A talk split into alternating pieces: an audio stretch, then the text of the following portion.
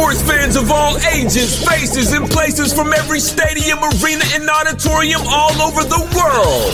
May I have your attention, please? Well, time's coming when we're going to have to ante up. Ante up and kick in like men. Like men! It is now time to bring to your listening ears, hearts, and minds a sports podcast named Wendell's World in Sports with the one and only Wendell Wallace. Tell him how you feel. A podcast that gives you strong, passionate, unapologetic, uncompromised thoughts and opinions about the everyday happenings in the NFL. Mahomes looking to flip, takes it in for the touchdown. And college football to the NBA in my Georgetown Hoyas. Giannis fires one down and an exclamation point for Milwaukee. To any other sporting news of the day. And now, introducing the man whose love of sports was born and bred on the greatest Muhammad Ali, Len Bias, Magic Johnson, Bernard King, and Eric Dickerson. Wendell Wallace. Bonjour, bonsoir, que pasa, shalom, wassalamu alaikum, konishi, wa namaste, good morning, good abend. Welcome to Wendell's World in Sports. I'm your host, Wendell Wallace. So glad that you could be with us. A lot of great things to get down on and discuss today in the world of sports across the globe. Special dedication for those who are listening.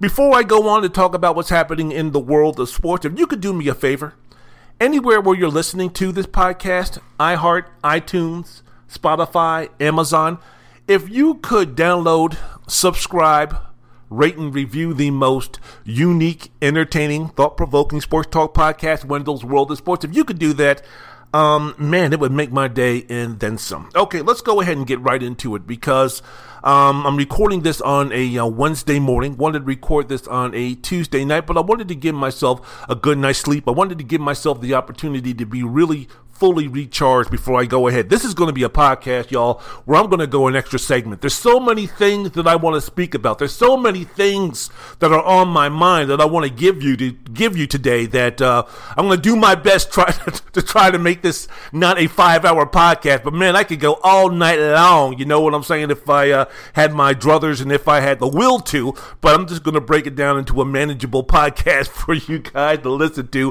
Whether you're waiting for a plane, but whether you're on a plane whether you're relaxing, whether you're driving somewhere. Going to do my best to uh, in- entertain you the best um, with this podcast because I want to speak about um, the Aaron Rodgers situation, of course, him being lost for the season with a torn Achilles. And, and, and this is the reason, especially with the football, especially with NFL football this is why I always say, look, I, I, know when you have NFL Live, and I know that you have these guys who focus on football and want to make football a 12 month a year sport. I, I, I know that when this schedule comes out for the teams and free agency and the draft and everything, I, I know that we like to take all this stuff and then equate how a team is going to do um, the next season. So we start doing this as early as March and April when the season starts in September and we get the schedules for the NFL teams and we start sitting there trying to talk talk about okay, now what's going to be the over under for this team? Which team is going to win the NFC East? Which team is going to be the AFC champion? Which team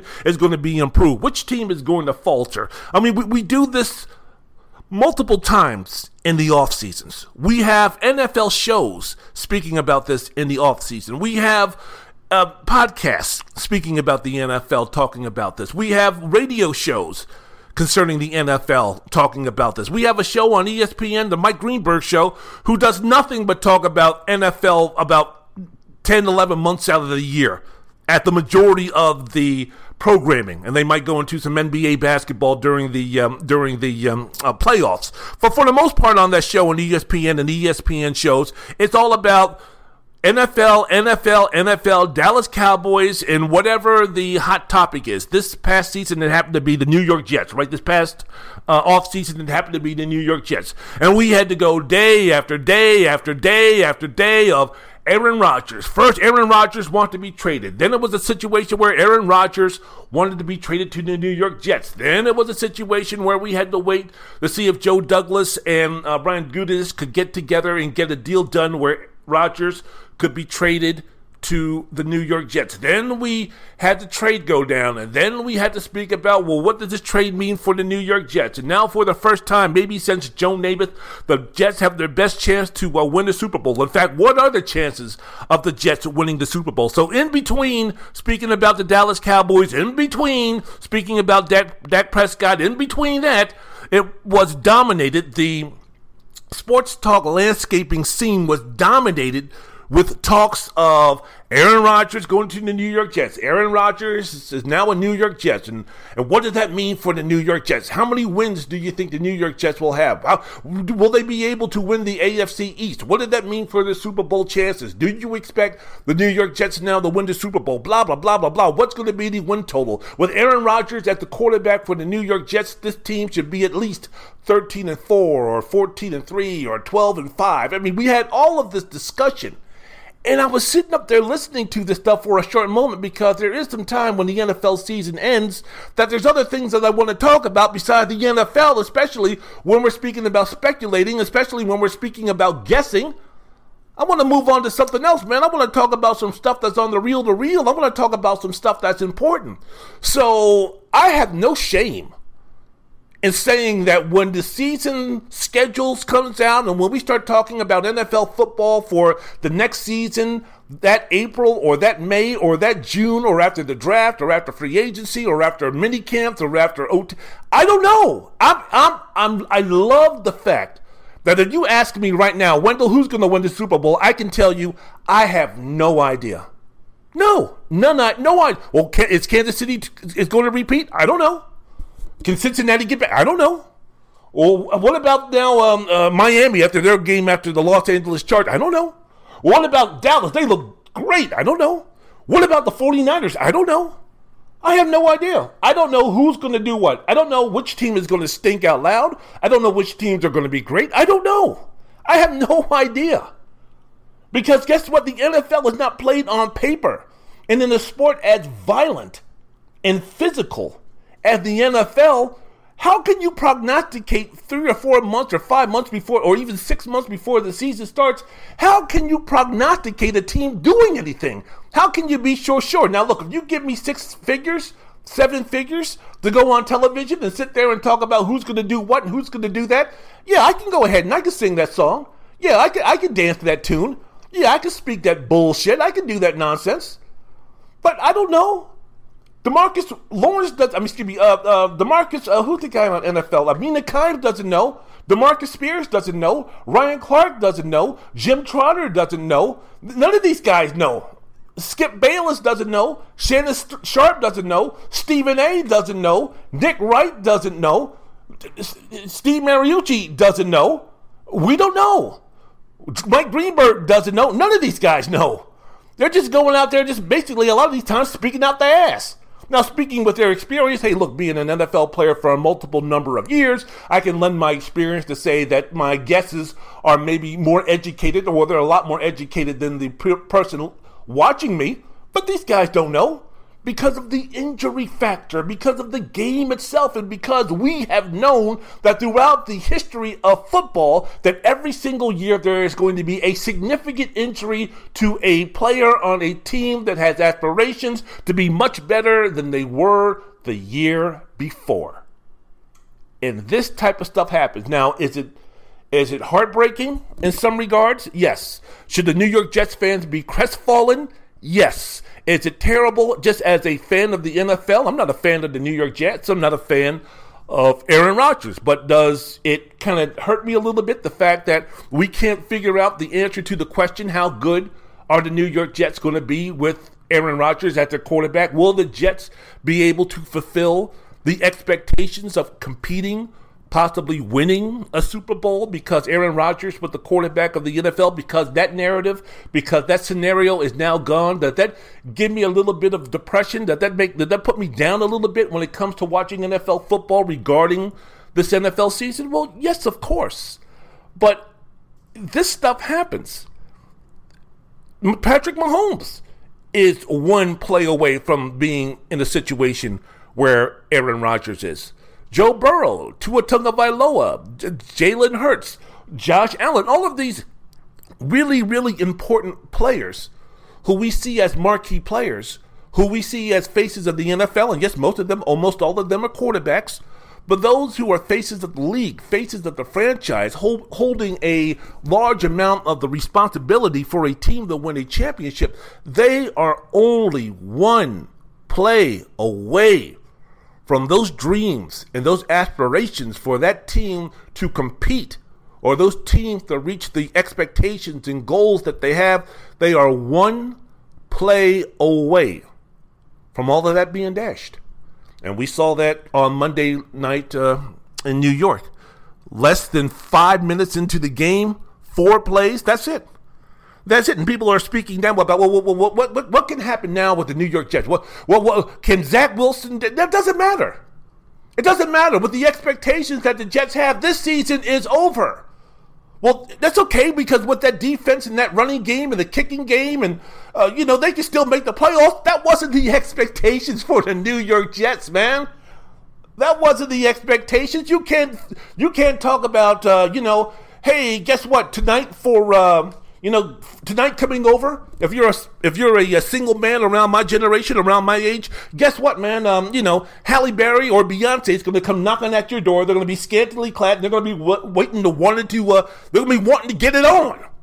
If you're going to be telling me that, if you tell me today on a Wednesday that guess what, this weekend, Wendell, as you're going to be sitting here after the uh, college football games are over, that's the person who's going to come knocking on your door is going to be the Halle Berry, a boomerang, that Beyonce, that they're going to come knocking on your door. They're going to have These Arms of Mine by Otis Redding and Let's Get It On by Marvin Gaye and some condoms and say, let's do this, let's get it on. You, you, can't, you can't fill me with that excitement and then have me knock on the door and it's not one of them. It's someone who might be, uh, I don't know, a couple of levels below.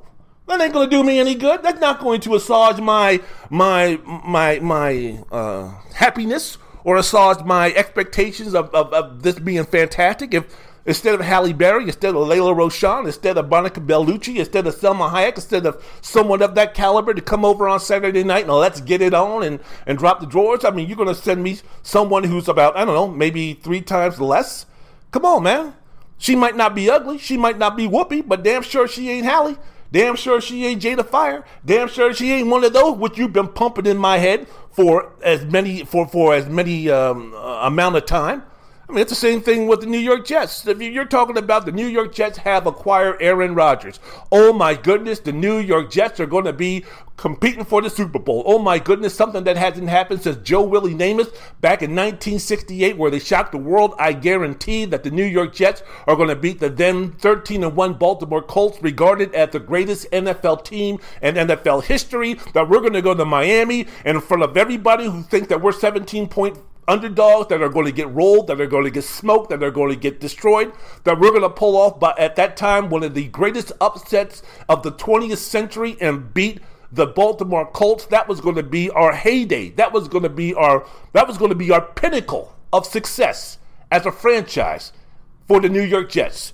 And that happened what over 50 years ago? So after 50 years of frustration, after 50 years of heartache, after 50 years of un untapped potential or, or, or, or low expectations or not meeting expectations, a failure of irrelevance. After generations and generations of hardcore Jets fans who has had to put up with the ineptitude, have put up with the failure, have put up with the heartbreak, have put up with the not meeting expectations, that now we have an opportunity to win a championship because of the acquisition of Aaron Rodgers, and doggone it, our dreams go up in flames less than five minutes into the first game. Yeah, that's gotta hurt, man. Yeah, that's gotta suck, man. I, I, I, Jets fans, I, am I'm, I'm, uh, I'm sorry, man. I don't even know what to tell you, man. I don't even know what to tell you with some nonsense like that. So, I think the New York Jets, when you think about it, they're really like the gold members. After after this incident, or after what happened with Aaron Rodgers. I, I, think that you can really say the Jets are like the gold members of a club that I don't know. Let's throw some teams in there, like the the, the New York Knicks, Minnesota Vikings, Atlanta Falcons, Sacramento Kings, Detroit Lions. Uh, Cincinnati Bengals, the what are they now? Oakland, Las Vegas, Los Angeles Raiders, the Phoenix Suns, Toronto Maple Leafs, my Washington Wizards and Commanders, the Portland Trail Blazers, they're now part of that group where there's sport franchises that have been, I don't know what you want to call it, what, cursed? The worst luck? When you speak about the last 60 years of, um, NF, of uh, sports franchises, when we're speaking about the NHL, NFL, NBA, Major League Baseball, I mean, the, the New York Jets, they're right there. Generations and generations of fans who don't know what it means to have to be relevant, to be successful. You might have had what close to a smidgen when you had Bill Parcells. They made it to the AFC Championship game a little while ago, but other than that, I mean, what what what's been there for the uh, for the New York Jets? And, and, and believe me, I kind of know this because remember, I'm a fan of the Washington Commanders. so I've been there in the 80s. I lived there in the 80s. My foundation for sports loving was there in the 80s with the Washington Commanders, then Redskins. But ever since Daniel Snyder took over the team 30 years ago, there's people who are born in the Washington, D.C. metropolitan area who have no idea what it means to have a successful football team, to have a competent football team, to have a relevant football team, to have a football team that they can be proud of, a football team where if they move out of the DMV and they move somewhere else, they're still, try- they're still trying to rep the uh, Washington football team and they go into a bar, bar many times, as I've done since my journeys away from the Washington, D.C. metropolitan area, and I go into a Buffalo Wild Wings or I go into another sports bar and I'm watching the uh, Washington team play, whether it be on Monday Night Football or the game of the week, and they get embarrassed and they're getting laughed at and they're getting chumped and they're getting all these type of things. I know the embarrassment. I felt the embarrassment. I know being the minority of a bar where everybody is laughing Everybody is laughing at this team at this team called the Washington football team, and I still have to be there and represent. So New York Jets fans, I know what you're talking about. I know where you're going. I know what you've experienced. So look, man, again, when you spoke about those teams along with the Jets and Knicks and Suns and Raiders and Wizards and Trailblazers and Bengals and Kings and Falcons, it's just a situation where, man, what what's going on here? Now, now teams that have recently recently been let, uh, been released from that uh, list that have been paroled that have served their time: the Milwaukee Bucks, Chicago Cubs, the Boston Red Sox. Congratulations! But yeah, with the uh, New York Jets, hey, I'm, I'm a Washington Commanders fan. I'm still with you. We might have won more Super Bowl. We might have been the team of the '80s, along with the um, along with the New York Giants and the San Francisco 49ers and such. But uh, yeah, man, I still I feel you. I'm hurting for you. In fact, maybe with this list, you can put in the Dallas Cowboys. Since 1995, what have they done? So there's been a generation of uh, Dallas Cowboy football fans who don't know anything about winning, who don't know anything about meeting expectations. So, yeah, man, that group that the New York Jets are in right now, it's tough, man. And when you speak about curses, why they've been there, how they've been there, it's like, what, you got the curse of the Billy Goat, you got the Steve Bartman curse, you got the curse of the Bambino. You got the Madden curse. You got the Sports Illustrated curse. I don't know. What, what would be the curses for those teams that I just mentioned? What for the New York Knicks, what would it be? The curse of Jim Dolan? For the Commanders, we all know what that would be. The curse of Daniel Snyder. Thank God that curse has been exercised. Get on out. Get out the Detroit Lion, the curse of the Ford family. A lot of times when people want to people want to be sitting there talking about, well, it's the curse of astrological signs and the Bambino and all this kind of stuff. No, it's just been the curse of having really bad ownership who don't know what the fuck they're doing. That's that's, that's mainly been the curses. So the Detroit Lion, what what what franchise can make make two Hall of Fame players, one of the best players of their generation, and one player who might go down as one of the greatest football players of all time. What what franchise can make a player like that say, you know what? Even though I still got a lot left in the tank, or I still got two or three years left in the tank of being one of the elite or top football players in the game, yeah, I'm done. I'm done. This organization, this this franchise has just sucked the life out of me, the, the joy out of me. When you speak about the the, the uh, Detroit Lions, what they did with uh, Barry Sanders, where it's like, you know, what they've done, what they did with Calvin Johnson. It's like, you know what, I, am done. I can't. I just can't. The Detroit Lions, curse of the Ford family, right there. Cincinnati Bengals, the curse of Mike Brown. I mean, you know, those are the things. The blessing and then the curse of Al Davis, what he was for the Raiders organizations. You can even, like, like I mentioned before, you could even say the The Raiders organization, uh, I mean, the Cowboys organization, curse of Jerry Jones, owner, general manager. How, how many championships has he won since he's taken on those duties? How many playoff games has they have the Cowboys won since he's taken on those duties? Oh, those curses, man. Those curses, those curses, those curses. 2023 season whew, for the New York Jets, this was the first time, man, that they were going to be able to really, truly have the aspirations and the expectations of competing for a Super Bowl in over 40 years. And it lasted again only four plays, in less than five min- minutes with Aaron Rodgers tearing his Achilles, ending the season. So, uh, you know, the situation where has Aaron Rodgers played his last game? What's going to be happening? If you're a New York Jet fans, I don't even if don't even go down that road, man. Let's not even think about that just yet. Okay, let's not even think about can Aaron Rodgers come, come back. What we go, What are we going to do about the here and now? What can we do to salvage the season? I mean, how do we start making the transition from saying, okay, we're not going to win the Super Bowl, but let's let's see what we can do about salvaging something, right?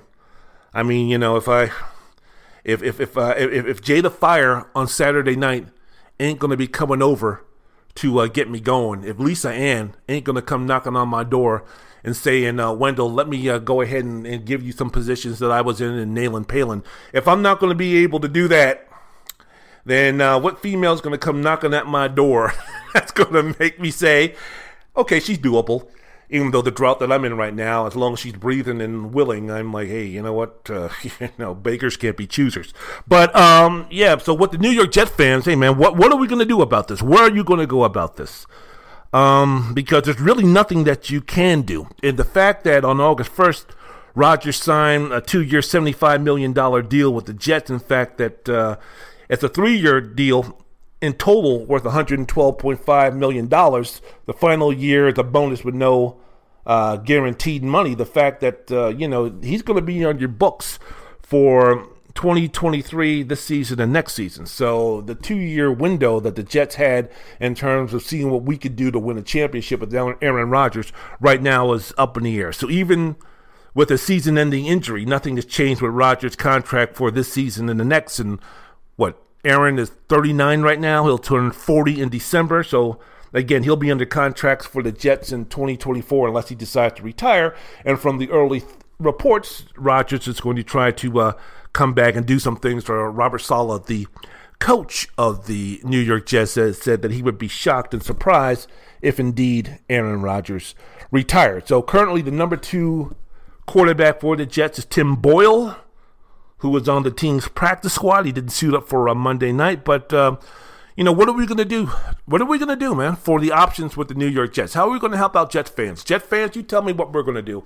You tell me what your expectations are. You tell me what your aspirations are. Do you even care? Do you care if the Jets go five and twelve or twelve and five, knowing that all in all likelihood, in all likelihood, we don't know yet. We don't know yet because remember what I was speaking about. Because of the game itself, because of the nature of the game of football itself. There's really not too many things written in stone, good or bad. So if you're glass half empty, glass half full, wherever you stand with the New York Jets, if it looks like the season, what the definition for you would be coming off the rails? Because for me, coming off the rails, you lose a bunch of games, blah, blah, blah. But you know what? If you ain't going to win the Super Bowl, if you're not going to win the Super Bowl, if I'm the New York Jets, I would rather go 1 and 16 and give myself a chance to draft Caleb Williams, especially if there's going to be any questions about Aaron Rodgers coming back. And if Aaron Rodgers does come back, how many years of productive, high quality football is he going to give you from that position? If I'm the New York Jets, I mean, you know, it'd be great. Moral victory. Yeah, we go 12 and 5. I mean, what, you're going to go 12 and 5, 11 and 6, and lose in the first round in the playoffs? Are you going to be stuck between not good enough to win a Super Bowl, but not bad enough to uh, rebuild on the fly? How good, how confident are you in? With your uh, general managing, um, with your general manager and your scouts and such, that you can rebuild on the fly, that you can improve even if you don't bottom out. Football is not like basketball where you can tank and, you know, the, the, the, trust the process and that type of stuff, the, the things that the Philadelphia 76ers went through. Um, the football was not like that. um, you know, it's much more advantageous to tank in the NBA and get yourself a generational great player and have that work out for you more than tanking in the NFL and try to get that franchise quarterback. Just take a look at Andrew Luck. Just take a look at other quarterbacks who were supposed to change the game or supposed to be that guy that was going to elevate the franchise, but never really got the opportunity or really um, never brought them brought them to that level on a consistent basis. So if you're if you're in the New York Jets, do you just go with Zach Wilson and say, hey, look, man, we drafted this guy number two.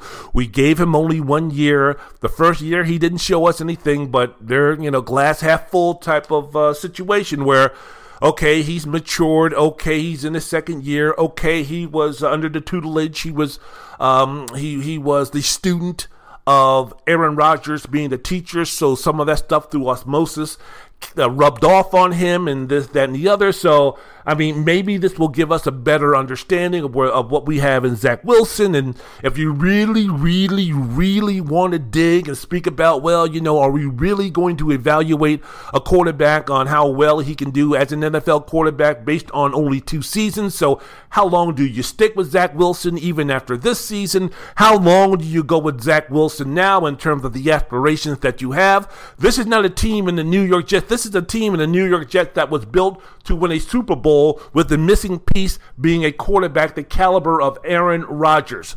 So this is this is not a situation where the New York Jets getting Aaron Rodgers were going to be starting a journey, starting a path in two or three years to be in a position to win a Super Bowl. No, this was a team that was built for the now to win a championship. Now, since the main guy is no longer playing this season, and now you stick with a guy or you put in a guy his backup in Zach Wilson, who you drafted number two in the NFL draft. Everybody coming out, or a lot of people coming out in terms of uh, draft uh, draft know-it-alls. We're speaking about he has Patrick Mahomes type abilities in some areas.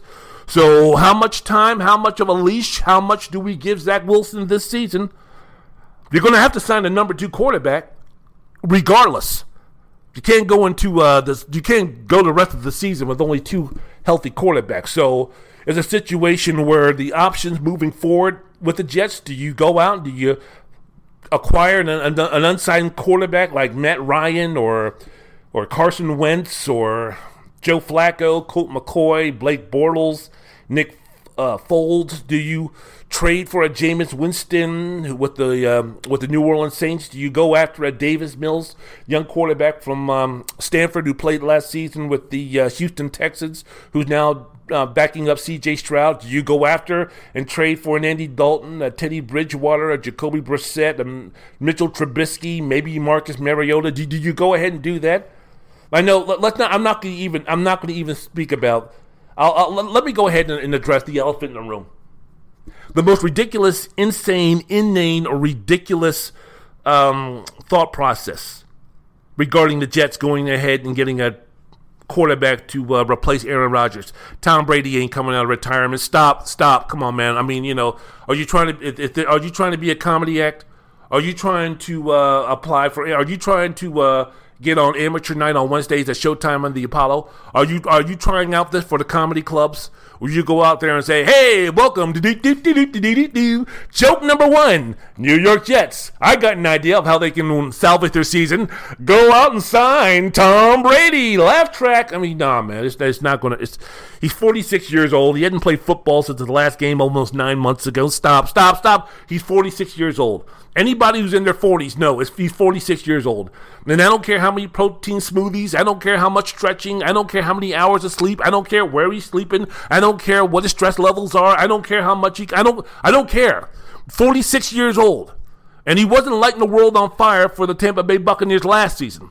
And you remember that last season being a disaster, and that last season kind of kind of nailing it down for Tom Brady in terms of, yeah, this was it. I mean, he didn't fall completely off the cliff, but he was hanging by a thread. So, yeah, he's not in any type of football shape. He hasn't trained, I don't think, to play in the NFL this season. And, oh, yeah, another reason. He's now the minority owner of the Las Vegas Raiders. So, if he wanted to, he could sell a stake with the Raiders, but that seems unlikely. Just months after he purchased it, now all of a sudden he's going to uh, put those stocks in escrow and go ahead and play for the Jets. if I'm the Davis family, I'm like, if you're going to be playing for anybody, if that's the case, play for us. Because Jimmy Garoppolo hasn't been the most Iron Man of quarterbacks to begin with. So if you got the itch that you want to play football again, you want to play for somebody, play for the team that eventually you're going to have ownership stake in. So that's that's just ridiculous. Look, the bottom line is this. The New York Jets are not going to win the Super Bowl. The New York Jets are not going to be in line to win a Super Bowl now that Aaron Rodgers is done for the season. That's just about, and it hurts. It sucks. It stinks. But um, you know that's that's the line. That that's what you have to go on. So you know, I, I guess you know play for participation trophies, play for improvement. I don't know where you go. I, I just I, the, the, the Jets. I don't know. Just now in the future, the near future, next season future. I don't know where you go. I don't know how you look at this season.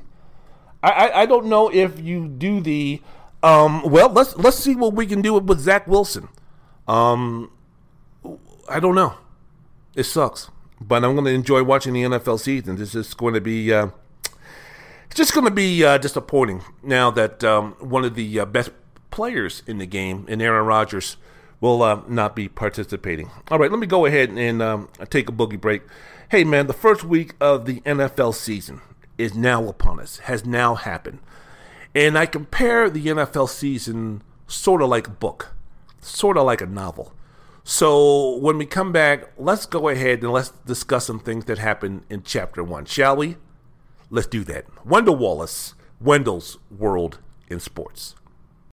Okay, now take a trip inside my mind like you was off to Venice. It's me and B.I.G. LMBO cooking like chemists. Take them back to way back when, like Dennis the Menace. Causing mayhem on the come up like a young apprentice. Smoking weed and getting higher than a flight attendant. Hip hop descendant, gold Jesus on my pendant.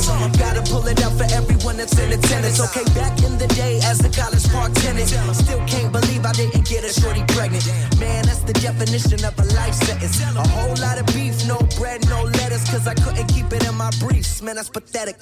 Fuck all that back and forth, this ain't a game of tennis. I be in my motherfucking chamber like the Senate. Scared to go outside, but I know I can't prevent it. I'm forever alone in my mind. See, I'm a self-diagnosed hypochondriac. Either at the crib or on the tour buses where you find me at. Yeah, I know that I'm living like I got it okay, yeah.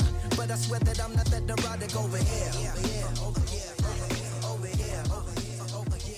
Wendell's World in Sports. I'm your host, Wendell Wallace. So glad that you could be with us. Yeah, still waiting from that knock on the door to see Monica Bellucci come walking in and saying, Wendell, hello. As I mentioned before, man, the drought has been so long. As long as you're not d- disease infected and um, and willing, in a female, I mean, you know, hey, anything's anything's possible because you know I'm far from being um, you know I'm far from being a Hollywood hunk myself. So uh, yeah, you know beggars can't be choosers. You know I might have champagne taste, but unfortunately I have a Pepsi Cola face. No, um, uh, no fault of my mom or my dad. Wendell's World in Sports. I'm your host, Wendell Wallace. So glad that you could be with us. Okay, getting back now. Week one. Um, week one of the NFL, first week of the season. I guess you could best describe it on Sunday as sloppy, messy, clunky, era filled. Boy, there were a lot of f- flags out there. Now the Miami Los Angeles Charger game that was that was really good, but um, as I mentioned before, the first four weeks, six weeks of the season, I don't care who you are, I don't care which team you're rooting for, watch it and just have some fun. Just enjoy the entertainment. Just enjoy the fact that football is now back with us. That's all. Because look, what what are we going to ascertain? What are we going to take from the uh, first week of the season? Right, the Dallas, Miami, San Francisco, they look great. Pittsburgh, Arizona, New York Giants, Chicago, they look terrible. Minnesota, Denver, Kansas City were disappointing and underwhelming. But I, I, I say this in, in this regard, and I mentioned this before the 2023 NFL season like every other season, before and after, it's like reading a book. It's like it's like reading a novel, watching a play, seeing a movie.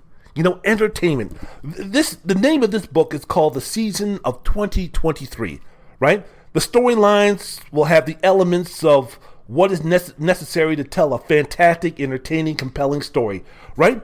I mean, it's going to have plots, characters, settings, themes, the protagonists, antagonists, rising and falling action, climax, confliction and finally a resolution right? All of those things that we that we like to see in our movies that we like to see in our books that we like to see in our plays that we like to see as far as entertainment of the mind and the brain and the eyes concerned that's what the NFL season is right? So this NFL season the book of the NFL the 2023 NFL season buy it now it's on Amazon or you can watch every Sunday Monday and Thursday it's going to consist of 18 chapters, each one featuring the elements of building a great story. Each chapter each football week, consisting of Thursday, Sunday, and Monday, is going to consist of having all of those elements to create a creation of a successful story. The ones that I just mentioned, right? It's going to have plot. It's going to have characters. It's going to have settings. It's going to be an NFL stadium. It's going to have themes. Every week there's going to be a theme. Can this team rebound? Can this team continue its winning season? Can this player show out? Right? What's what what's going to be the um, theme for the Kansas City? Football team coming into a next uh, coming into the next game. What's going to be happening? Can can the uh, receivers for Kansas City catch a pass? Can Mahomes rebound? Can Travis Kelce make a difference? Um, the the signing of the defensive lineman now for a one year contract, whose name escapes me for just a quick second, is he going to be able to make a difference? Right for each for each team, whether they won or whether they lost the week before, whether they played great or whether they play horrible, each week is going to have a theme. Each week is going to have a plot. Each week is going to have characters. It's going to have a protagonist. It's going to have someone. It's going to have a star of the show that you're going to be focusing on to see what they can do. And in those 60 minutes, those four quarters of watching NFL football, it's going to have action. It's going to have conflict. It's going to have climax. And then finally, each and every single game is going to have that resolution all baked into that NFL season. It's going to make for one hell of an NFL season, which is why the NFL season, you know, the NFL is just the greatest of the greats. Every every sports league, everything in terms of life has those elements, has a theme, has a plot, has a setting, has characters, all those type of things. But no stories can be told with the same ferocity, with the same level of interest and intensity that the NFL does. The NBA and Major League Baseball and um, MLS and such, too many games. Way too many games, man. We want to see the conflict. We want to see the resolution. We want to see the who done it. We want to see who shot JR. Not after 82 games, not after 162 games. We can get that after only 18 games. And then we can move on, which makes the NFL so intriguing, which makes the NFL the king here in North America, or at least in this country, concerning why the game is so popular. So yeah, but for so for each week, first four chapters of this book or season, we're introducing the characters, the plotting, the set, the building the foundation to move on to the next stage of the story, right? So after reading and watching the first chapter of the season, what are the conclusions that you're going to draw, right? After reading week one, right? The prelude, we spoke about, oh my goodness, the Detroit Lions are going to be one of the surprise teams. The New York Jets with Aaron Rodgers are going to be one of the teams that can win the Super Bowl and end the misery of Jet fans of ineptitude over the past five decades. Can Kansas City repeat as NFL champions the building of the of, of the legacy of the legend of Patrick Mahomes? Every team that you know you can bring up will have some type of uh, reason to continue. That's going to be in the preludes. So now we start the season. Now we just finished week one. And what, or chapter one? Now what are we going to be talking about? Why do I keep snapping my fingers? Because I need your attention. Pay attention. Professor Wallace is the teaching. So after reading and watching the first chapter of the season, what are the conclusions that you're going to draw, right? Detroit Lions are for real. They're either going to be playing the uh, they're either going to be playing the Dallas Cowboys or the San Francisco 49ers in the NFC Championship game in late January, right? Because we, we, we want to we want to have these strong opinions. We want to have we want to be right. We want to we want to be right right away. We want to be the first ones that are going to get it right. So, based on what I saw on Thursday, based on what I saw on Sunday, based on what I saw on Monday, goodness gracious, after only one week, I can ascertain that the Miami Dolphins and Baltimore Ravens will be playing in the AFC Championship game based on how they performed on Sunday. Based on what they did on Thursday, that the budding dynasty of Kansas City is basically starting to crumble and be over, and Kansas City is in real trouble after the after uh, their defeat on. Um, Thursday night to open the NFL season. Oh my goodness.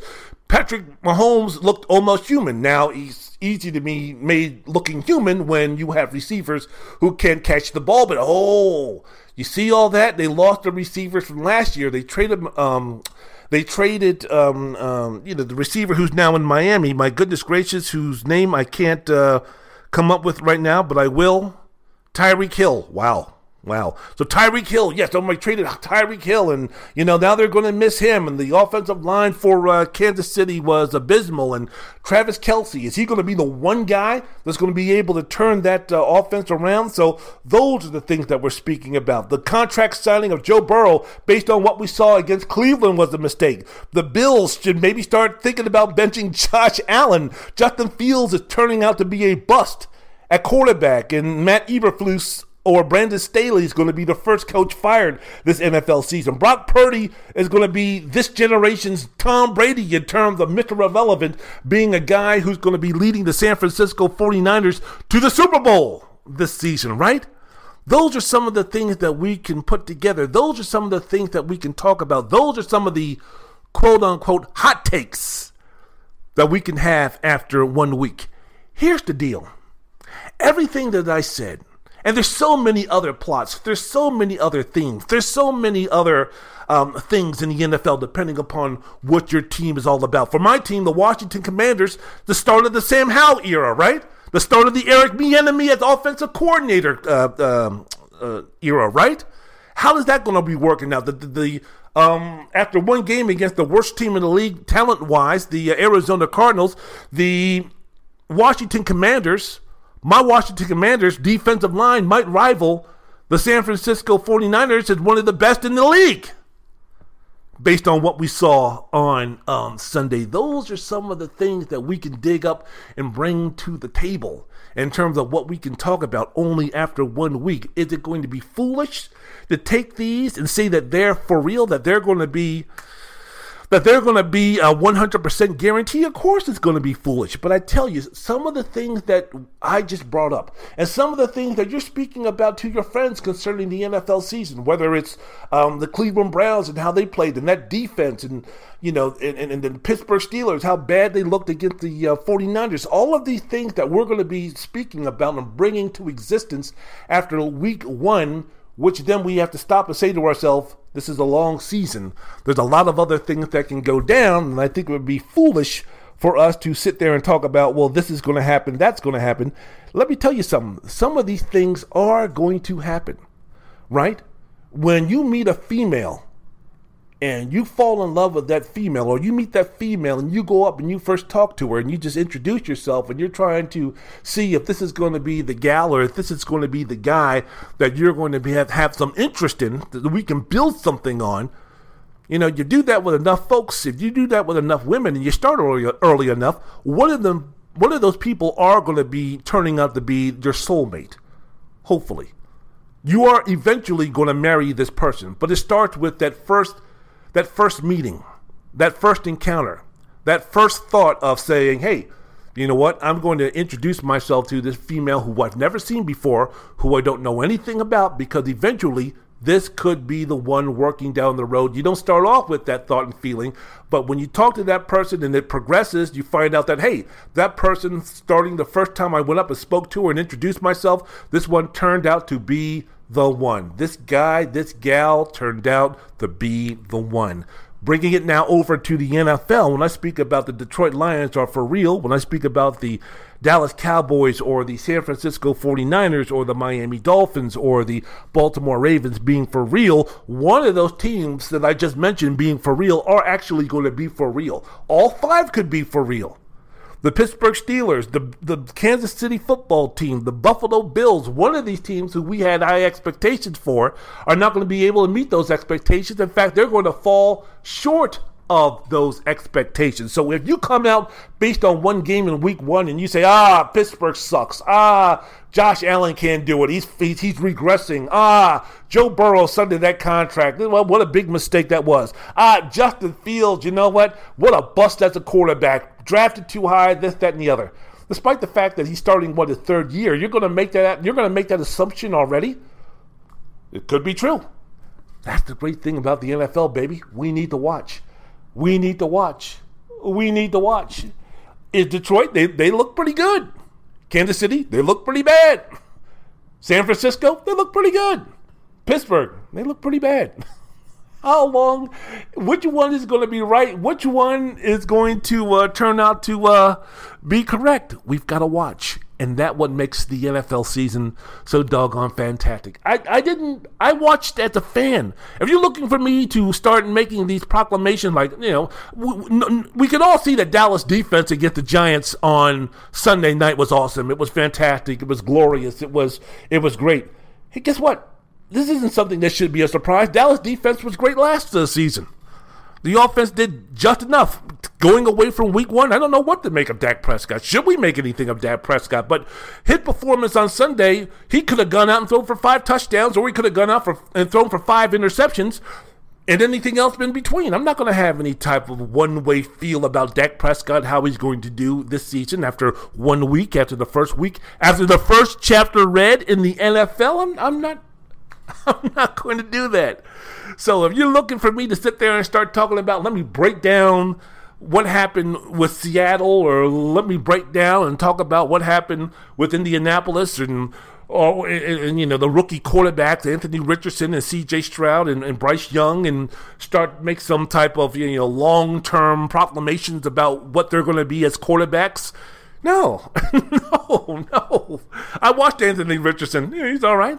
I watched C.J. Stroud. Okay, I watched Bryce Young throw two interceptions that almost look identical. In fact, they were almost identical. All right. I mean, what does that mean? I don't know what that means. It means they're early into their NFL careers. It's one game, and we'll see what happens next. We'll see if they improve. They, we'll see if they'll get better. We'll see if they've learned. We'll see if they regress. We'll see if they're the same. I don't know. What does it mean for them long term? Do you think that they made the right choice? You're going to ask me that after one game? Carolina Panther fans, you're going to ask me, did the um, did the team make the right choice after one game? Or you're going to sit there and say, see, I told you, too small, too short, this, that, and the other. You're going to do all that after one game? Anthony Richardson, see, I told you, how can you complete 53% of your passes in college and expect to do anything in the NFL? You're going to do that after one game? Now, you may be right. You may be right down the road. It may be proven that you are right, but man, after one game, relax. Read the book. We're only in chapter one. We're only starting this journey, the final exactly, if our predictions are right, right? When you watch a when you watch a film, when you watch a movie, I mean you can kind of predict what's going to be happening. You can kind of when when you read or you watch or you go to a play of a who done it, right? A murder mystery, right? I mean, you can sit there within the first five minutes and say, "Hmm, the butler." Okay, and I'm not talking about Jimmy. Hmm. You could do all those type of things, but don't you want to wait to make sure? You could be right. It could be the butler who did it, but let's just wait and see until the, the, the, movie's over, until the book has been read to figure out what the resolution was. So, as NFL football for me, man, I'm just going to be first couple of weeks. I'm going to sit. I'm going to. I'm going to watch. I'm going to enjoy. I'm going to be observant. And then when the fog clears and we move on in the book, when we move on in the season, I will be able to give you more of a, uh, you know, more of a quote unquote hot take in terms of who's going to be winning Super Bowls, who's going to be making the playoff, which team is good, which team is bad, blah, blah, blah. I'll do all that stuff down the road. But right now, my advice to you would be just enjoy. Even if you're a Jets fan, enjoy. Hey, before I go to a boogie break, another NFL owner makes another ignorant racist comment according to a racial discrimination lawsuit uh, filed against the league on Tuesday by reporter Jim Trotter, very good reporter. Uh, Buffalo Bills owner Terry uh, Pegula, P E G U L A, reportedly made a racist comment about black players in the NFL. Trotter alleges in the lawsuit that in 2020, a fellow NFL media reporter recalled a conversation he had with uh, Pegula who was speaking to the reporter about the NFL social social justice initiatives and Black Lives Matter. The reporter told Trotter and approximately 40 other NFL media co-workers during a Zoom call that uh, that uh, the owner said if the black players don't like it here, they should go back to Africa and see how bad it is. Wow. Okay. Okay. The lost the lawsuit states that Trotter pressed NFL executives at the NFL media to investigate uh, the comments, which were highly offensive and racist, yeah, but that was that, but that he was repeatedly brushed off and told that the league office is investigating it, which really meant to say, look, we really don't care. This is not anything. These comments weren't offensive or racist enough to have any negative impact on the league. Now you have to kind of Jim has to kind of realize this. Mr. Trotter has to realize this. So welcome back, Trotter. When I say this, hey man, you know we're, we're speaking about the NFL. We're speaking about a, a league where you know nothing nothing will stick. This NFL owner could say this stuff, and as far as um, you know, any type of negative impact it's going to have on his franchise, it's going to be none. Because the comment that he made that if black players don't like it here, they should go back to Africa and see how bad it is. I've heard that bullshit from uh, ignorant white folks and other folks uh, speaking about that stuff for I don't know about four or five decades now the good old when black folks start, you know, pressing and wanting and pushing for more equality and more respect and more say in the game of how this country is going to be run in equal in equality for all. That um, when we bring up instances of racism, when we bring up instances of discrimination, that the privilege, aka most, some, all, not all, that, that that white folks might do the old, well, if you don't like it here, you can just leave. If you don't like being beat up and murdered by the police just because, then you can go ahead and leave. If you don't like being discriminated against or being, uh, you know, that type of thing, you can get up and leave. You know, it's almost like I've always said this with folks who always tell me that stupid ass shit. You know, oh, you can just get up and leave. Yeah, yeah. Try go into a third world country and see how you like it. You guys out here who are complaining uh, about racism in this country, who are complaining about black people not getting their fair shake. Oh yeah, you know what? Try going to another country. Try going to a third world country. Try going to. Uh, uh, the Sudan. Try going to uh, Iraq. Try going to Somalia. Try going to Darfur. Try going and living in those countries and see how see how much you hate the uh, the racist, ignorant, divided states of America. Huh, huh, huh? You ingrates, this, that, and the other. For those for those idiots, for those fools, for those ignorant enough to say that stupid ass shit, that's almost like saying that. Um, that's almost saying, you know what? Um, my I I my husband my husband beats me every day. He doesn't beat me badly, but you know, and when he's drunk, which is basically every day after work, you know, I have to walk on eggshells. And um, if I don't do what he says, and if I don't please him, and if I'm not at his beck and call, I mean, you know, I could suffer a split lip. You know, I could maybe get a black eye. You know, I could maybe be choked. Maybe not to unconsciousness, but I could be choked. So, you know, man, I sure wish that my living arrangements, or I sure wish my husband would uh, straighten up or stop being an alcoholic, or I wish that my life was better than what it is right now. And then the husband says, Oh, yeah? If you don't like that shit, well, guess what? You know the Joneses down the street? His husband, you know Natalie, his wife? Man, he beats the shit out of her every day. He's choked her, he's put her into the hospital I mean, he's broken her jaw, he's broken her ribs, he keeps her in the closet. So if you don't like it here, try living down there. How dare you? How dare you accuse me of being abusive? How dare you accuse me of being uh, uh, uh not being a good husband? Hey, you know what? When you step out of line, I put you in line. You know, with the with the Joneses down the street, he just beats her up for no reason. Look, when I come home, bitch, I want to have fucking food on the table, and when I'm when I'm done eating, I want my pants to be put down, and I want it to be pleasure. Do you understand me? And if those things aren't going to be done, then you deserve the ass whooping. That's just the way it is in my household. That's the way that I run this house. And if you think that it's so bad and so horrible and so terrible living under those conditions, you go down the street where where uh, where Natalie's getting her ass whooped every single day for no reason.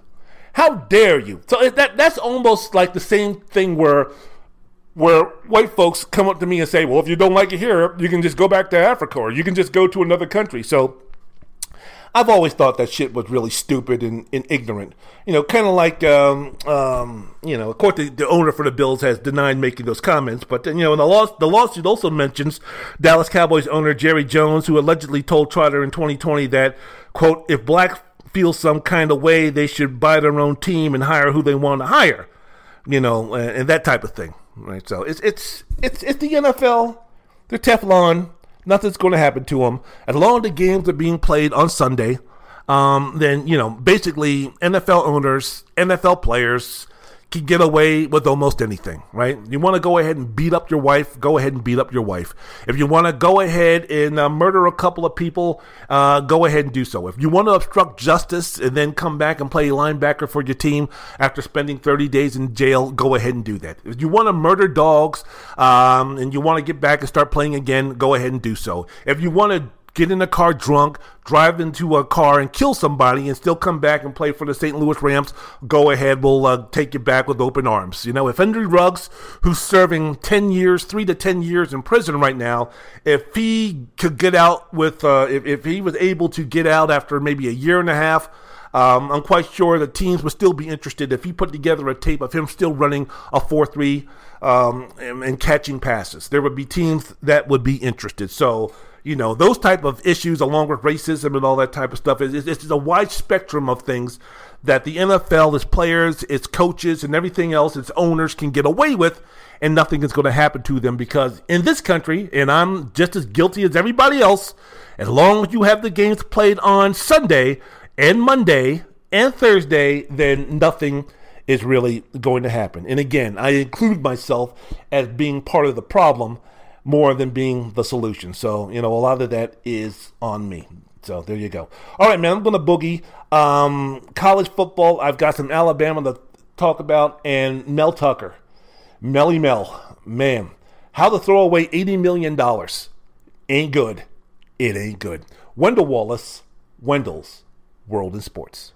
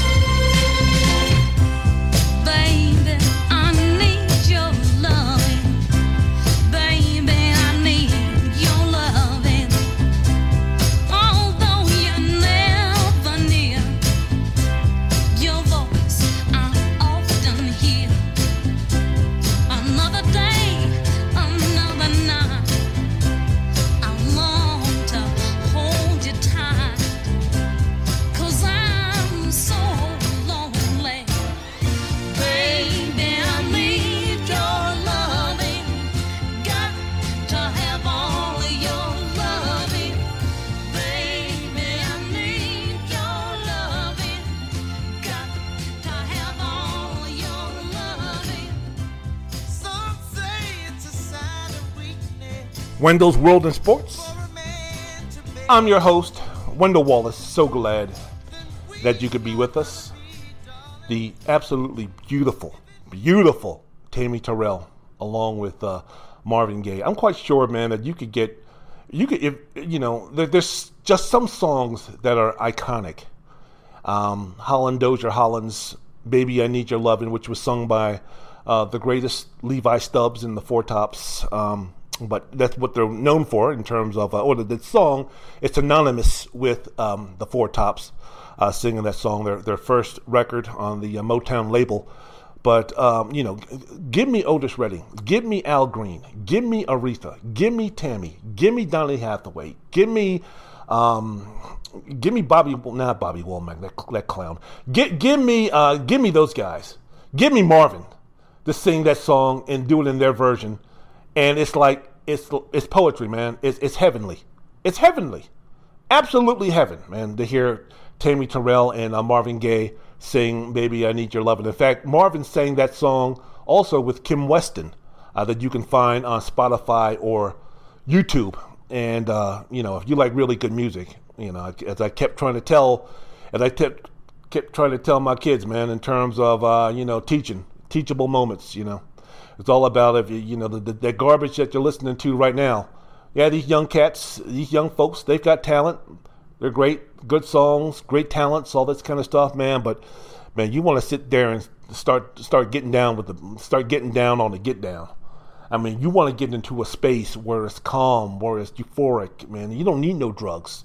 You don't need no medical inducement. All you need to do, man, is listen to a little "Baby, I Need Your Lovin'" with Tammy Terrell and uh, Marvin Gaye. Tammy Terrell, one of the uh, more tragic figures, along with Flo Ballard um, of the uh, Motown stable, along with Mary Wells, along with some others. So, uh, ain't nobody sexier in the Motown label during that time than uh, Tammy Terrell and Mar and um, Tammy Terrell, Tammy Terrell, um, Mary Wells, and uh, Flo Ballard, who all tragically passed away way too early, especially Tammy and Flo Ballard. So, you know, Mary Wilson, gorgeous, Diana Ross, whore, and a diva, and, um, you know, um, Flo Ballard, just sexy as all get out. So there you go. Wendell's World in Sports. Now that's your uh, teaching for today, your history lesson for today. Wendell's World in Sports. I'm your host, Wendell Wallace. So glad that you could be with us. Alabama. Hmm? It's a dynasty. I don't want to say this, but it's a dynasty over now. I know this is. I know people are going to be saying, "Well, you're basing this app on, on the game against Texas. Texas came into Alabama, won 34 24. Quinn Ewers. I was interested to see exactly how good Texas was. I was interested to see how good Steve Sarkisian was as a coach. I, I, I really wanted to see if Texas was really back. And when we say back, being back to what? Because Texas hasn't uh, competed for a national championship in almost 20 years. So, are we talking about them being championship worthy? Are we speaking about them being on just the outside looking in to make the championship? Are we speaking about them now being one of the elite teams? This year, are we speaking about them being one of the elite programs, which means that this is not just one year, that this is something that Sarkisian can maintain in terms of uh, Texas moving next season into the SEC along with Alabama, along with uh, Oklahoma?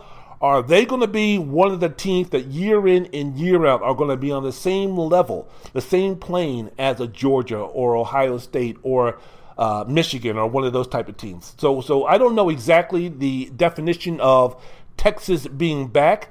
Uh, but in terms of Sarkisian, the recruiting classes that he's putting together, and this victory over Alabama, um, the wide receivers, despite dropping some passes, a couple for touchdowns, um, it was just interesting just to see. It was mesmerizing to see the fact that Texas was the better team. Texas looked like the better team. I mean, this wasn't something with Alabama where it was, well, you know, if if if, if this would have gone this way or this would have gone that way, or if he hadn't fumbled here or he hadn't fumbled there, or this bad call here or this, that, and the other or you know at the at the end of the season, you know Texas and Alabama, if you wanted to play them again, it's going to be vastly different because this, that, and the other. I'm not saying that if they played in January or late December later on in the season that the game wouldn't be competitive. I'm quite sure that Alabama is definitely going to improve on what they put out on um, on this past Saturday. But I don't think the outcome is going to be any different. I don't think that this was a fluke. I don't think this was something where Alabama wins this wins this series. If they played ten times, Alabama wins seven, and this is just one of the three that Texas won. I think Texas, from top to bottom, was the better team, was the more talented team, was the well more well coached team. And when you think about it, last season, the way that Alabama had to win that game, and the fact that uh, Texas played that game for most of it without Ewers because he because he got injured at that game and still won on a last second field goal. This shouldn't be really a surprise for anybody. So this is not when I start speaking about is there trouble in Alabama, the dynasty, this, that, the other. I, I'm not basing it on just this one game. Look, man, there's just like an expiration date for everything. You know, dynasties don't last forever. And you take a look at some of the great dynasties in the game of college football. You take a look at USC from 1972 to 1979, where they went on an eight-year stretch from uh, they went on an eight-year uh, record of. Uh, 81 13 and 3 they won three national championships we all know about the cuse right back in the day miami 1983 to 1991 where they amassed a 96 and 13 record during that time had a shot at a national championship title even in 1992 but lost got blown out by um, alabama um, at that time, coached by Gene Stallings. You talk about Oklahoma uh, back in the day, 1948 to 58, where they had an 11 season span where they were 107 and 8 and 2 with 11 league championships and three national titles. They went 51 and 2 from 1954 to 1958. Man, the way Georgia's schedule is set up, maybe they'll be coming close to that. But look, the current dynasty right now is Alabama. 2009 to uh, right now, six national titles, six national championships in 12 seasons. The most since World War II. The next closest six championship stretch is Notre Dame's 28 seasons from 1946 to 1973. They've won eight SEC crowns. Speaking about Alabama, Mark Ingram, Derrick Henry, Devonta Smith, Bryce Young, they've each won a Heisman Trophy. I mean, it's one of the most dominant, it's been one of the most impressive runs in terms of dominance in college football history. But um, everything eventually is going to come to an end. This is not going to continue for the next 5, 10, 15, 20 years. I don't, I don't expect to see a 91 year old Nick Saban still coaching Alabama, and Alabama still having the success that they had when they were producing um, first round draft picks, Heisman Trophy winners, and winning national and SEC championships. So eventually, this is all going to come to an end. And let me tell you something when, uh, when Miami was doing their thing back in the day, and they were ruling college football back in the 80s and 90s, I mean, it was a situation where you knew eventually this was going to end. You knew eventually this was going to fall off. So, I mean, this Alabama football program that we know right now, there, has been chinks in the armor, and it started a, as early as a couple of seasons ago and moved over to a last season. Last season was a disappointment for Alabama. Now, I know you're going to sit there and talk about, well, what you won, they, they lost. Um, I lost two or three games by two or three points, and this, that, and the other, and they still finished with a great record and all those type of things. Yeah, that's true. That's true. I'm, I'm not saying that all of a sudden Alabama is going to be mediocre. I'm not saying that all of a sudden now Alabama is going to fall out of the top 10. I'm not saying any of those things. As long as Nick Saban is in charge, that Alabama is going to be right there as one of the elite college football teams in the country. But dominance, speaking about overall dominance, I'm speaking of Alabama getting the benefit of the doubt that, oh, okay, this talent base or this recruiting class has gone on to the NFL. Uh, but don't worry, their, um, their replacements will do just the same thing, will be just as dominant uh, right away. I'm, I'm uh, that Alabama, I don't think that, that Alabama team is, is coming back. I don't think that version of Alabama is going to be coming back. I think Alabama is going to be a team now where the expectations during that run, where you know, you lose one game every season or maybe two, all right. But if you lose two games or more, all of a sudden now something's going on. And what, what what's happened? And if you lose three games, it's a catastrophe. And when you take a look at the historic recruiting classes that Alabama brought in, those expectations should be nearer at that level. I'm not saying that Alabama needs to win a national championship every year, but when you're consistently getting the best of the best of the best every year, and you have a coach in Nick Saban at his level, yeah, you should be competing for championships. Yeah, I don't think the expectations for Alabama during that span were unrealistic. I just think now that maybe, hey, you know, guess what? Alabama losing three games in the season now shouldn't be cause for people to be panicking in the, in the streets. And, and, and, that's what I see right now the dominance. I'm not saying that Alabama under Nick Saban is never going to win a, a, a, championship again. I'm not saying that at all. I'm just saying that the, the dominance that he showed uh, over the past, you know, five, six, ten years, that's over.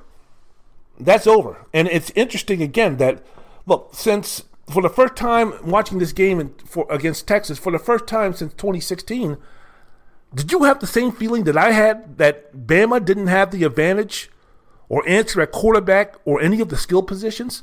I mean, since 2016, we've seen Jalen Hurts, Tua Tagovailoa, Mac Jones, and Bryce and uh, Bryce Young go out there and do their thing. So they had a wide discrepancy in terms of uh, skill level at the, uh, against their competitors at the quarterback position, the most important position on the football field.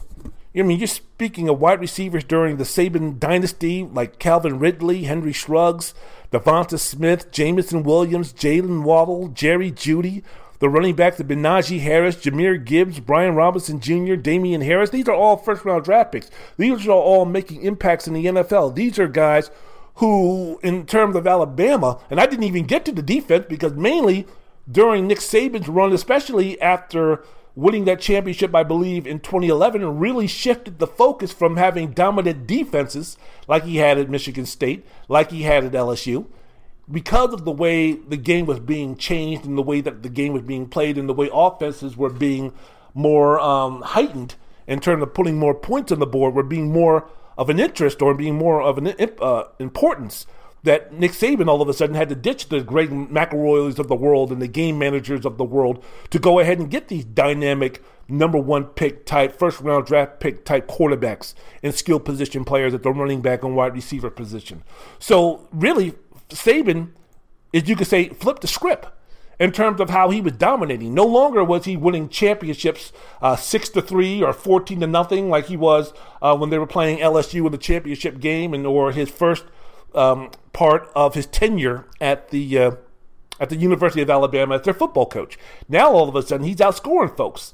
Now it's not um, head scratching or it's not uh, surprising to see an Alabama defense give up a multitude of points, give up a multitude of big plays, give up a multitude of uh, dynamic plays to the opposition. But that's okay because when you had the skill player that Alabama had, you could match them um, pat for pat. And Alabama still had quality players, especially at the cornerback position on defense. So they were still able to have the dynasty that they did, but in turn, the skill players on offense then superseded the skill players on defense in terms of the importance and the responsibility that they had in winning a football game. Now, I don't know, Jalen Milroe, I mean, he don't look first round pick to me. Ty Simpson and uh, some others, I mean, some others that are on the uh, roster. I don't know. I don't know what quarterback. I don't know what wide receiver. I don't know what running back. I mean, they're all four and five star recruits, so it's not like Alabama's just stopped recruiting high level talent. But so far, it just seems that, uh, including last uh, season, that they didn't have that game changing skill player that they had. And if you take a look at the NFL draft uh, prospects for 2024, the highest rated skill position player for Alabama is ranked 195th. That's uh, running back uh, Jase McClellan. So the highest ranking skill player for the uh, for the NFL draft, this, prospect it, for Alabama is ranked 195 and then 200, which is uh, Ja'Corey Brooks, a wide receiver. So there there seems to I don't know. It just seemed to be interesting to see. Now you take a look at Alabama's schedule; they're at South Florida, then Mississippi, then at Mississippi State, then at Texas A&M, who has their own problems after getting boat raced by um, boat raced by uh, Miami. Is the Q back? Q's back? I don't know. Mario Cristobal, that was his most significant victory of the season, at least at this time. We'll see what happens at the end of the season. But Alabama has a road game against Texas A&M. Then they're at then they play Arkansas, then Tennessee and LSU at home before going to Kentucky, getting a, a easy game against Chattanooga, and then going to uh, play Auburn in the Iron Bowl.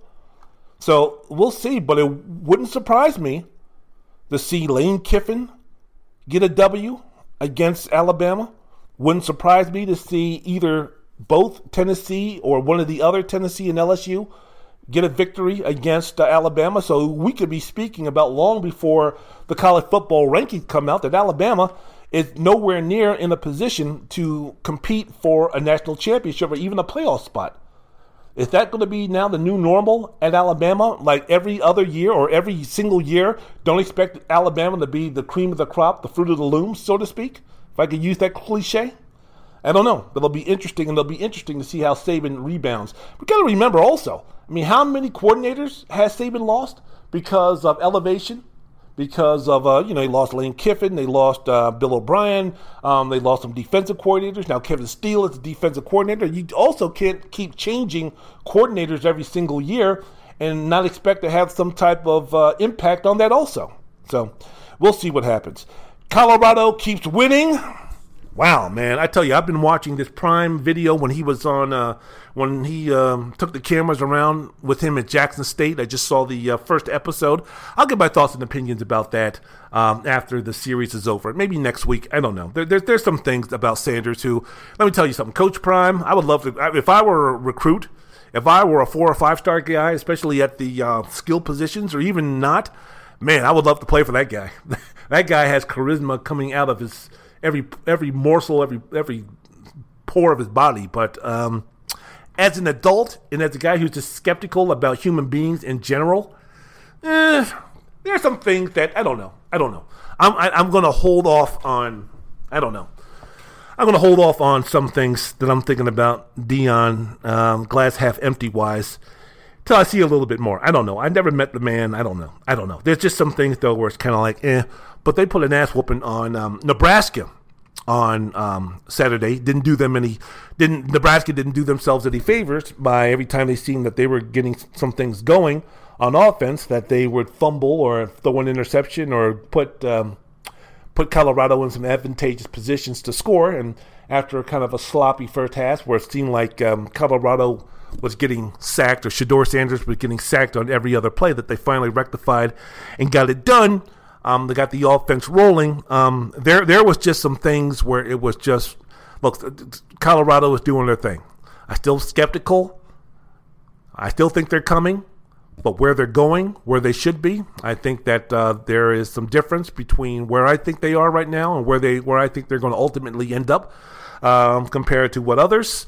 Um, you want to make a believer out of me? Not win, but uh, play UFC tough. USC tough. Not win, play them tough be competitive. Then maybe I'll finally make that turn in terms of I'm a true 100% believer in what Deion, Coach Prime, is doing this season. I believe that he was the right hire. I believe that uh, they might they made the right decision. But you know, beating Nebraska and beating TCU. I'm still not there yet in terms of um, Colorado being one of the top 20, 15, 15 teams in the country. Now, Oregon didn't look great in their last game. Um, so I'm minimizing that just a little bit in terms of uh, what I'm going to be seeing when they play Oregon 3 0. And I'm quite sure that um, Fox Sports is begging and pleading with every ounce of breath that they have that uh, Oregon and Colorado can be victorious this upcoming weekend because it sets up just a banner of discussion and a banner of attention that's going to be brought to that game. The first real test that we can really say for Coach Prime and the Colorado Buffaloes. But I'm taking a look at Shedeur Sanders. And I'm thinking to myself, and I text my man Eric G about this on Saturday. And I said to myself, and I asked him, Shedeur Sanders, quarterback, coach's son, Coach Prime's son at Colorado. Is he this season's Joe Burrow or Trey Lance or or Anthony Richardson. Let me let me explain. Every year, if you take a look at the NFL drafts over the past 10 years, and you take a look at 2014, 16, 17, 18, 19, 20, um, 21, and then the NFL draft of 2023, you take a look at those draft picks. There was always a quarterback that was drafted and that was drafted high that was either a reach or coming into the season no one had on their radar as being a high draft pick. Right? Coming into this season, Caleb Williams, the consensus number one pick. Drake Maye, the quarterback for um, quarterback for North Carolina, was considered a very high pick. Michael Penix Jr., the quarterback for Washington, was considered a first round pick. Quinn Ewers was considered possibly a first round pick. Nobody was speaking about two quarterbacks uh, Alex Van Dyke of Miami and Shedeur Sanders of Colorado.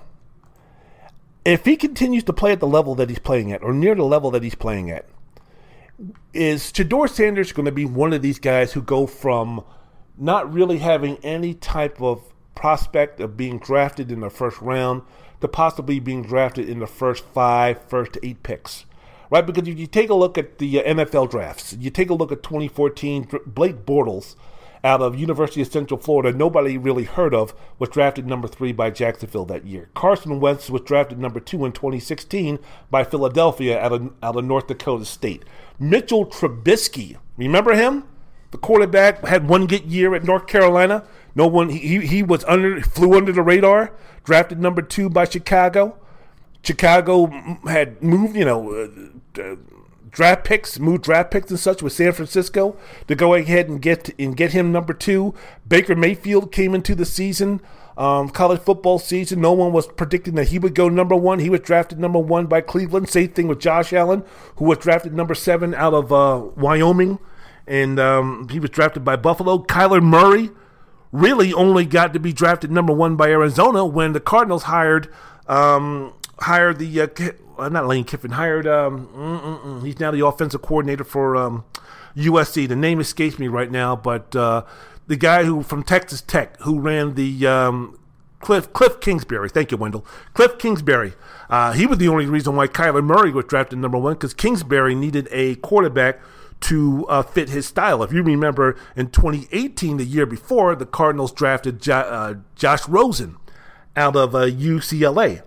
But Kyler Murray came out of nowhere to be drafted number one. Daniel Jones was drafted number six by the Giants from Duke. 2020, Joe Burrow came into the season at LSU after a mediocre junior year. People were speaking about him maybe being a fifth or sixth round pick. He played himself not only to winning a Heisman Trophy and leading LSU to a uh, national college championship and getting Ed Orgeron paid, he was drafted number one by the Cincinnati Bengals. So we went from being off the radar going into the season to being the number one draft pick that year. Trey Lance drafted number three by San Francisco in uh, from North Dakota State. We know about that story in 2021, and then just mainly based on potential and a reach this past season, Anthony Richardson was drafted number four by Indianapolis. So every single year, it almost seems like there's a quarterback who was going to be drafted just based mainly on, uh, you know, who, who came in out of nowhere, either going to be drafted on physical attributes and potential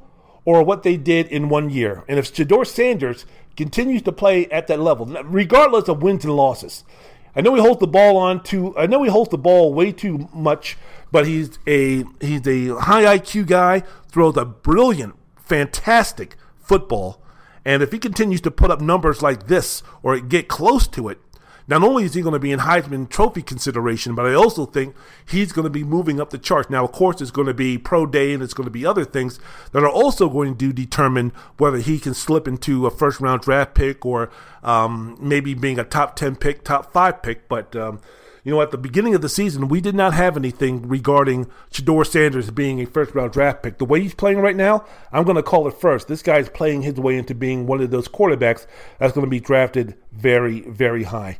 Quickly, I want to get into the Mel Tucker situation. How do you burn $80 million? How do you have someone give you $80 million? You throw it into the um, you throw it into the furnace and say, light it up. Mel, Mel, Mel, Brenda Tracy, a prominent rape survivor and activist, says Michigan State head coach Mel Tucker made sexual comments and masturbated without consent during a phone call her complaint led to an ongoing Title IX investigation. Hours after the USA Today published its investigation, the university suspended Tucker without pay, pending a resolution of the Title IX case. And Tucker said the complaint she filed with the university's Title IX office in December remains under investigation. And Tucker says that, hey, you know what? Yeah, I did all those type of things that she was talking about, but it was consensual. So, according to their complaint, uh, you see, Tracy sat frozen for several minutes while Tucker made sexual comments about her and masturbated. His violations, she said, reopened 25 year old wounds from her rape eh, by four men to Oregon State University football players, a junior college player, and a high school recruit. In his statement to the Title IX investigator, Tucker again acknowledged, acknowledged masturbating on the call, but said Tracy grossly mischaracterized the episode. According to Tucker, they had consensual phone sex. I don't get it, man. Mel, I don't get it. Mel Tucker is married. I don't know if he has any kids or not, but he's married. And as they, there's a really good article about this on USA Today and USA Today about it. Really broke it down. Excellent job of writing it and reporting on it. But basically, he was saying that, uh, you know, uh, Mel Tucker was in a marriage he didn't want to be in, or he was miserable in the marriage. So, you know, he got with this woman and, uh, you know, they started doing this. And he's saying that, you know, this was consensual. And even though they didn't have sex, it was the fact that I guess he said that he was, that she was leading him on, or some, some nonsense like this. Here's my thing I don't understand. I don't understand when guys send dick pics I don't I don't understand when guys masturbate in front of women. I don't I don't get that. In terms of this, You can do all of those things with a woman, with a woman, if it's A consensual and B if or really A if you've had sex with these with the women before. If you have I'm not showing anybody my dick. I'm not whipping out my penis for no female unless they're going to reciprocate by un by unloosening their pants and pulling down and see the junk that they got in between their legs. You show me what you got between my leg, between your legs, then I'll show what I got between mine. Other than that, you ain't seeing it. Other than that, I ain't talking about it. And other than that, I'm not performing any acts concerning that to you, around you, not recording it, not sending it to you, not doing it to you in person, not going to describe it, not going to do any of those things. No, no. Consensual doing that type of stuff after we have sex. And maybe after we have sex a couple of times. And maybe after you've done something that's a little bit dirty. And if I'm just worried about this, then maybe I'm going to see what I can do to maybe record us having sex or maybe get some evidence. So if you do try to entrap me, if you're at the level of Mel Tucker, if, if this is truly a situation where I'm being entrapped uh, because of my status and because of the money that I make and this type of the other, if, if I'm being put in that situation, I'm going to have some evidence to say, oh, no, no, no, no, no, no, no. Let, let, let me tell you, she's saying this. Well, I got some evidence saying this. So if you're going to do that, especially a man like Mel Tucker who's making that type of money, if you're going to be doing something like that, man, if you're if, if you're at that stature, man, you better make sure that she signs a non-disclosure agreement or anything like that before y'all start doing anything like that. Because man, you got to cover your bases. You don't know this woman. Yeah, her story is great and her story is fantastic, but no, uh-uh. And I'm not saying that she's lying. I'm not saying that she's lying at all, but for Tucker to sit there and be like, "Oh yeah, she's lying," and this, that, and the other, and uh, you know, this is just entrapment, and uh, all the stuff that we did was consensual, consensual phone sex. I never even heard of that before. Consensual phone sex. I've heard of like, you know, hey baby, what are you wearing? Mm, man, well, you know, what what what I do for you? What would I do to you if I was over there? And it's like that that really turns you on. Eh. But it, it, it, just, you know, it, mm, okay, it's just it's just really irresponsible and, and really, really stupid for Mel Tucker to do those type of things, man. First of all, get yourself divorced. If I'm again, if I'm making that type of money, that has moved me into a different stratosphere in terms of things that I got to look out for. You know, I got to be more and more, more and more paranoid about my surroundings, about the people that I deal with, because now I'm making $9.5 million. I'm going to be making $90 million. So, what? We're speaking about what? 50, 45 million dollars at least take home after taxes. Man, I want to make sure, man, that I uh, do everything humanly possible to make sure that I get all that money if I want to do something like that. So if I'm unhappy with my marriage, either I got to stick it out or I got to get a lawyer to say, hey, man, how can I get away with cheating on my wife and it's not going to come back to bite me? Sign some non disclosures, get a couple of hookers or something like that. I don't know what you do. I don't know what you do. But the, what the, what Mel Tucker did was idiotic beyond belief. So it's a situation where he can't move forward with this.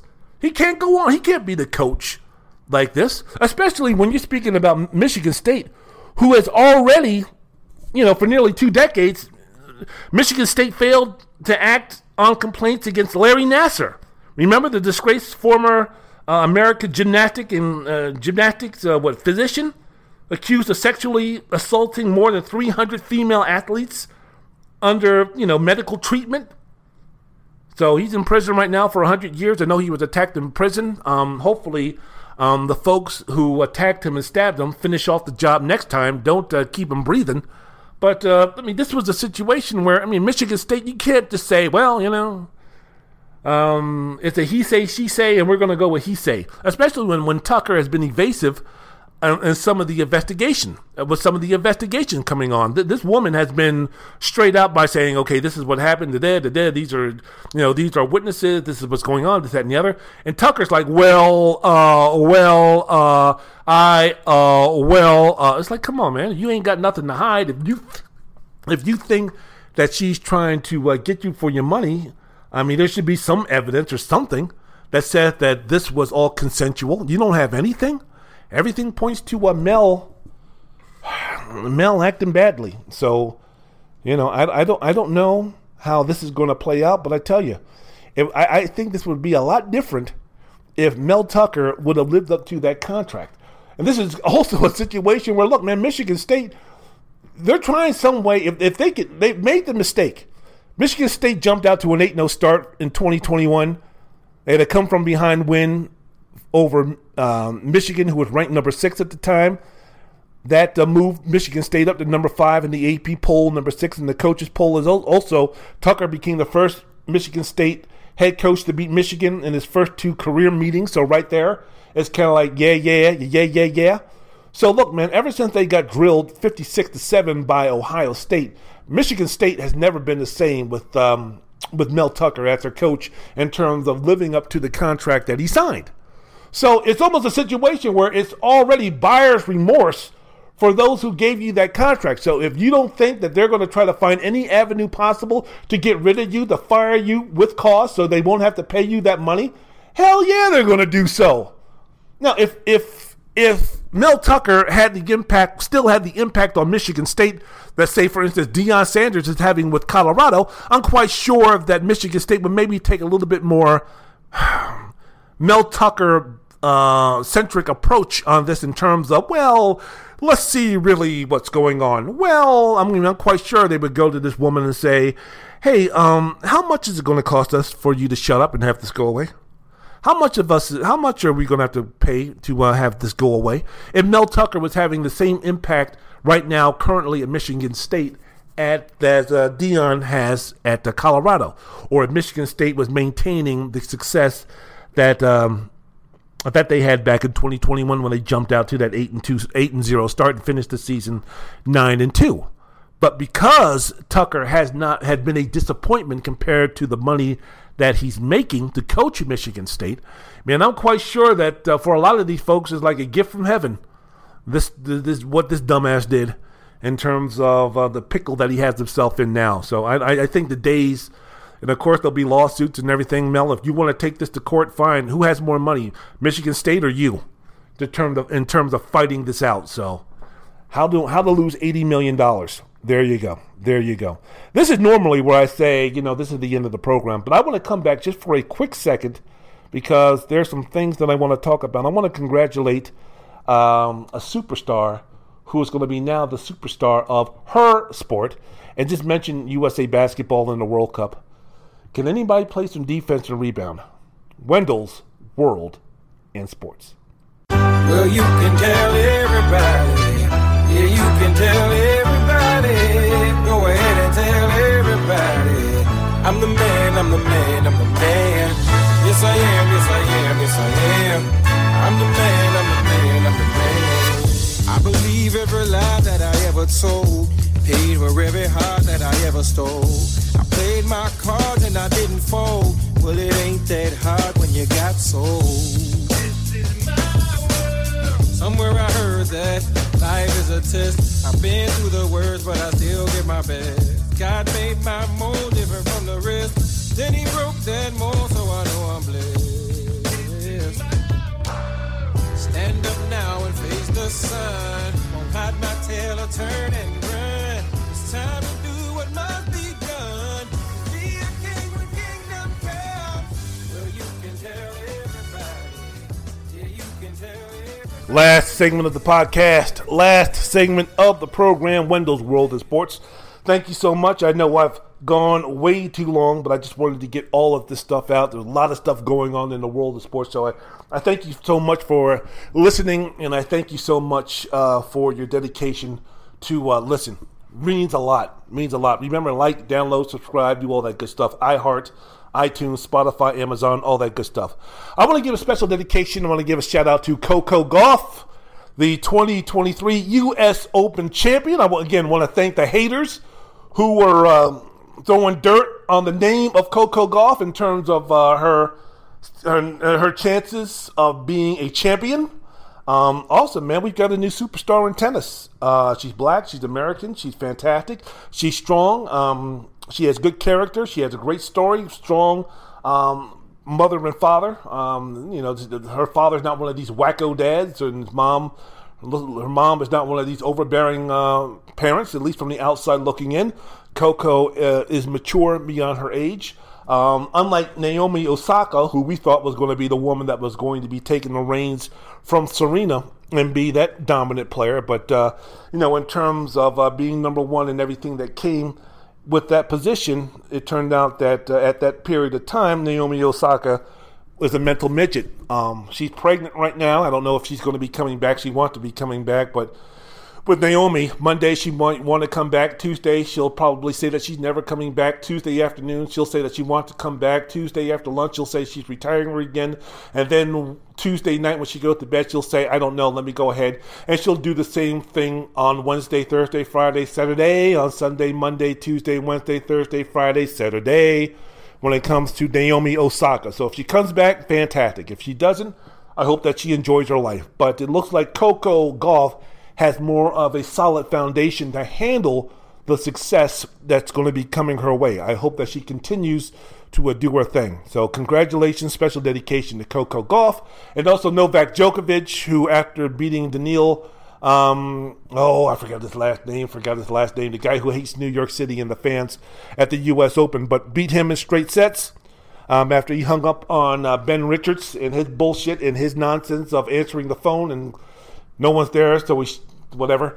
Um, congratulations to Novak, 24 Grand Slams, and the wonderful gesture after the match was over of the uh, shirt with Kobe and um, uh, the the Mamba uh, T-shirt. I don't know if uh, his daughter was on there also. Kobe's daughter was on there also, but uh, him and Novak were, were close friends or close associates. So uh, it was a great, great gesture for Novak uh, to do so after winning that championship. I'm going to spend a little bit more time in the future, maybe next podcast, I guess, on USA basketball.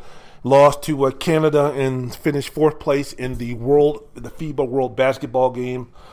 Lost to uh, Germany um, in the semifinals.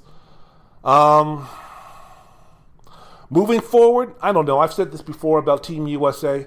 It's a situation where the world is caught up to us it hasn't surpassed us yet, but it's caught up to us in terms of look, we just can't send any old team out there any old year and expect a roll or even expect to win comfortably. Those days are over. And look, Lithuania, Slovenia, Canada, Germany, France, Australia, these teams have played together, or these guys have been teammates now for a multitude of years. All right? It was the same thing with the Spaniards when you had Gasol, the Gasol brothers, and Ricky Rubio, and a couple of others, uh, Rudy Fernandez and such. They played together for a while until that group retired and faded out. And now Spain is starting to rebuild that program again. Serge Ibaka was also part of that program. With the USA, look, we have so the, the, the talent well is so deep of players that could eventually play, and maybe this loss to Canada and Germany Maybe Mike spark and Anthony Davis. Maybe Mike spark a Kawhi Leonard. Maybe Mike spark a Damian Lillard. Maybe Mike spark a Steph Curry. And maybe Mike spark a LeBron James to say that for next um, next year, when the uh, Summer Olympics are in Paris, that um, I want to go ahead and I'm going to participate and play for a Team USA. Maybe that might be the case. And if that's the case, then our margin for uh, victory uh, has, has increased. But but the thing is, we, we need to get ourselves a foundation of players that are going to commit uh, for at least two to three years. If that's going to be Jayson Tatum, if that's going to be Devin Booker, if that's going to be uh, Anthony Edwards, whoever that's going to be. We, we, we need that type of commitment. Now, look, contracts, injuries, long seasons, they all play into the decision being made. And look, Djokovic, Djokovic, uh, uh, uh, the Joker didn't play for his country. Embiid didn't play. Uh, you know, so there have been Giannis didn't play for Greece. So it's, it's not like you know every single player is on that uh, for for the um, for the uh, Europeans or African squads are like that. But uh, yeah, disappointing, disappointing, disappointing finishing fourth. And uh, Canada letting Dillon Brooks score 39 points. Man, that that hurts.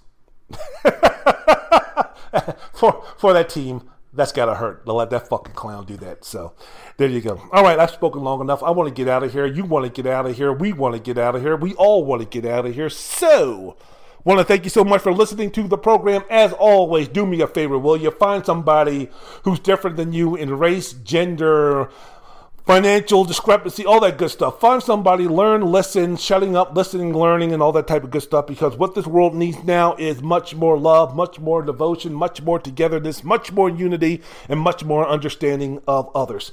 So if you could do that, please do so. And again, public service announcements. If you think that slavery was a good thing and in any way benefited black people in any way, shape, or form, I just want to let you know from the bottom of my heart, you are a fucking moron and learn something. Any way, shape, or form, if you think slavery slavery was a good deal, get a grip, learn something, and please join the fucking human race. Wendell Wallace, Wendell's World in Sports, get me out of here being soulful with the music.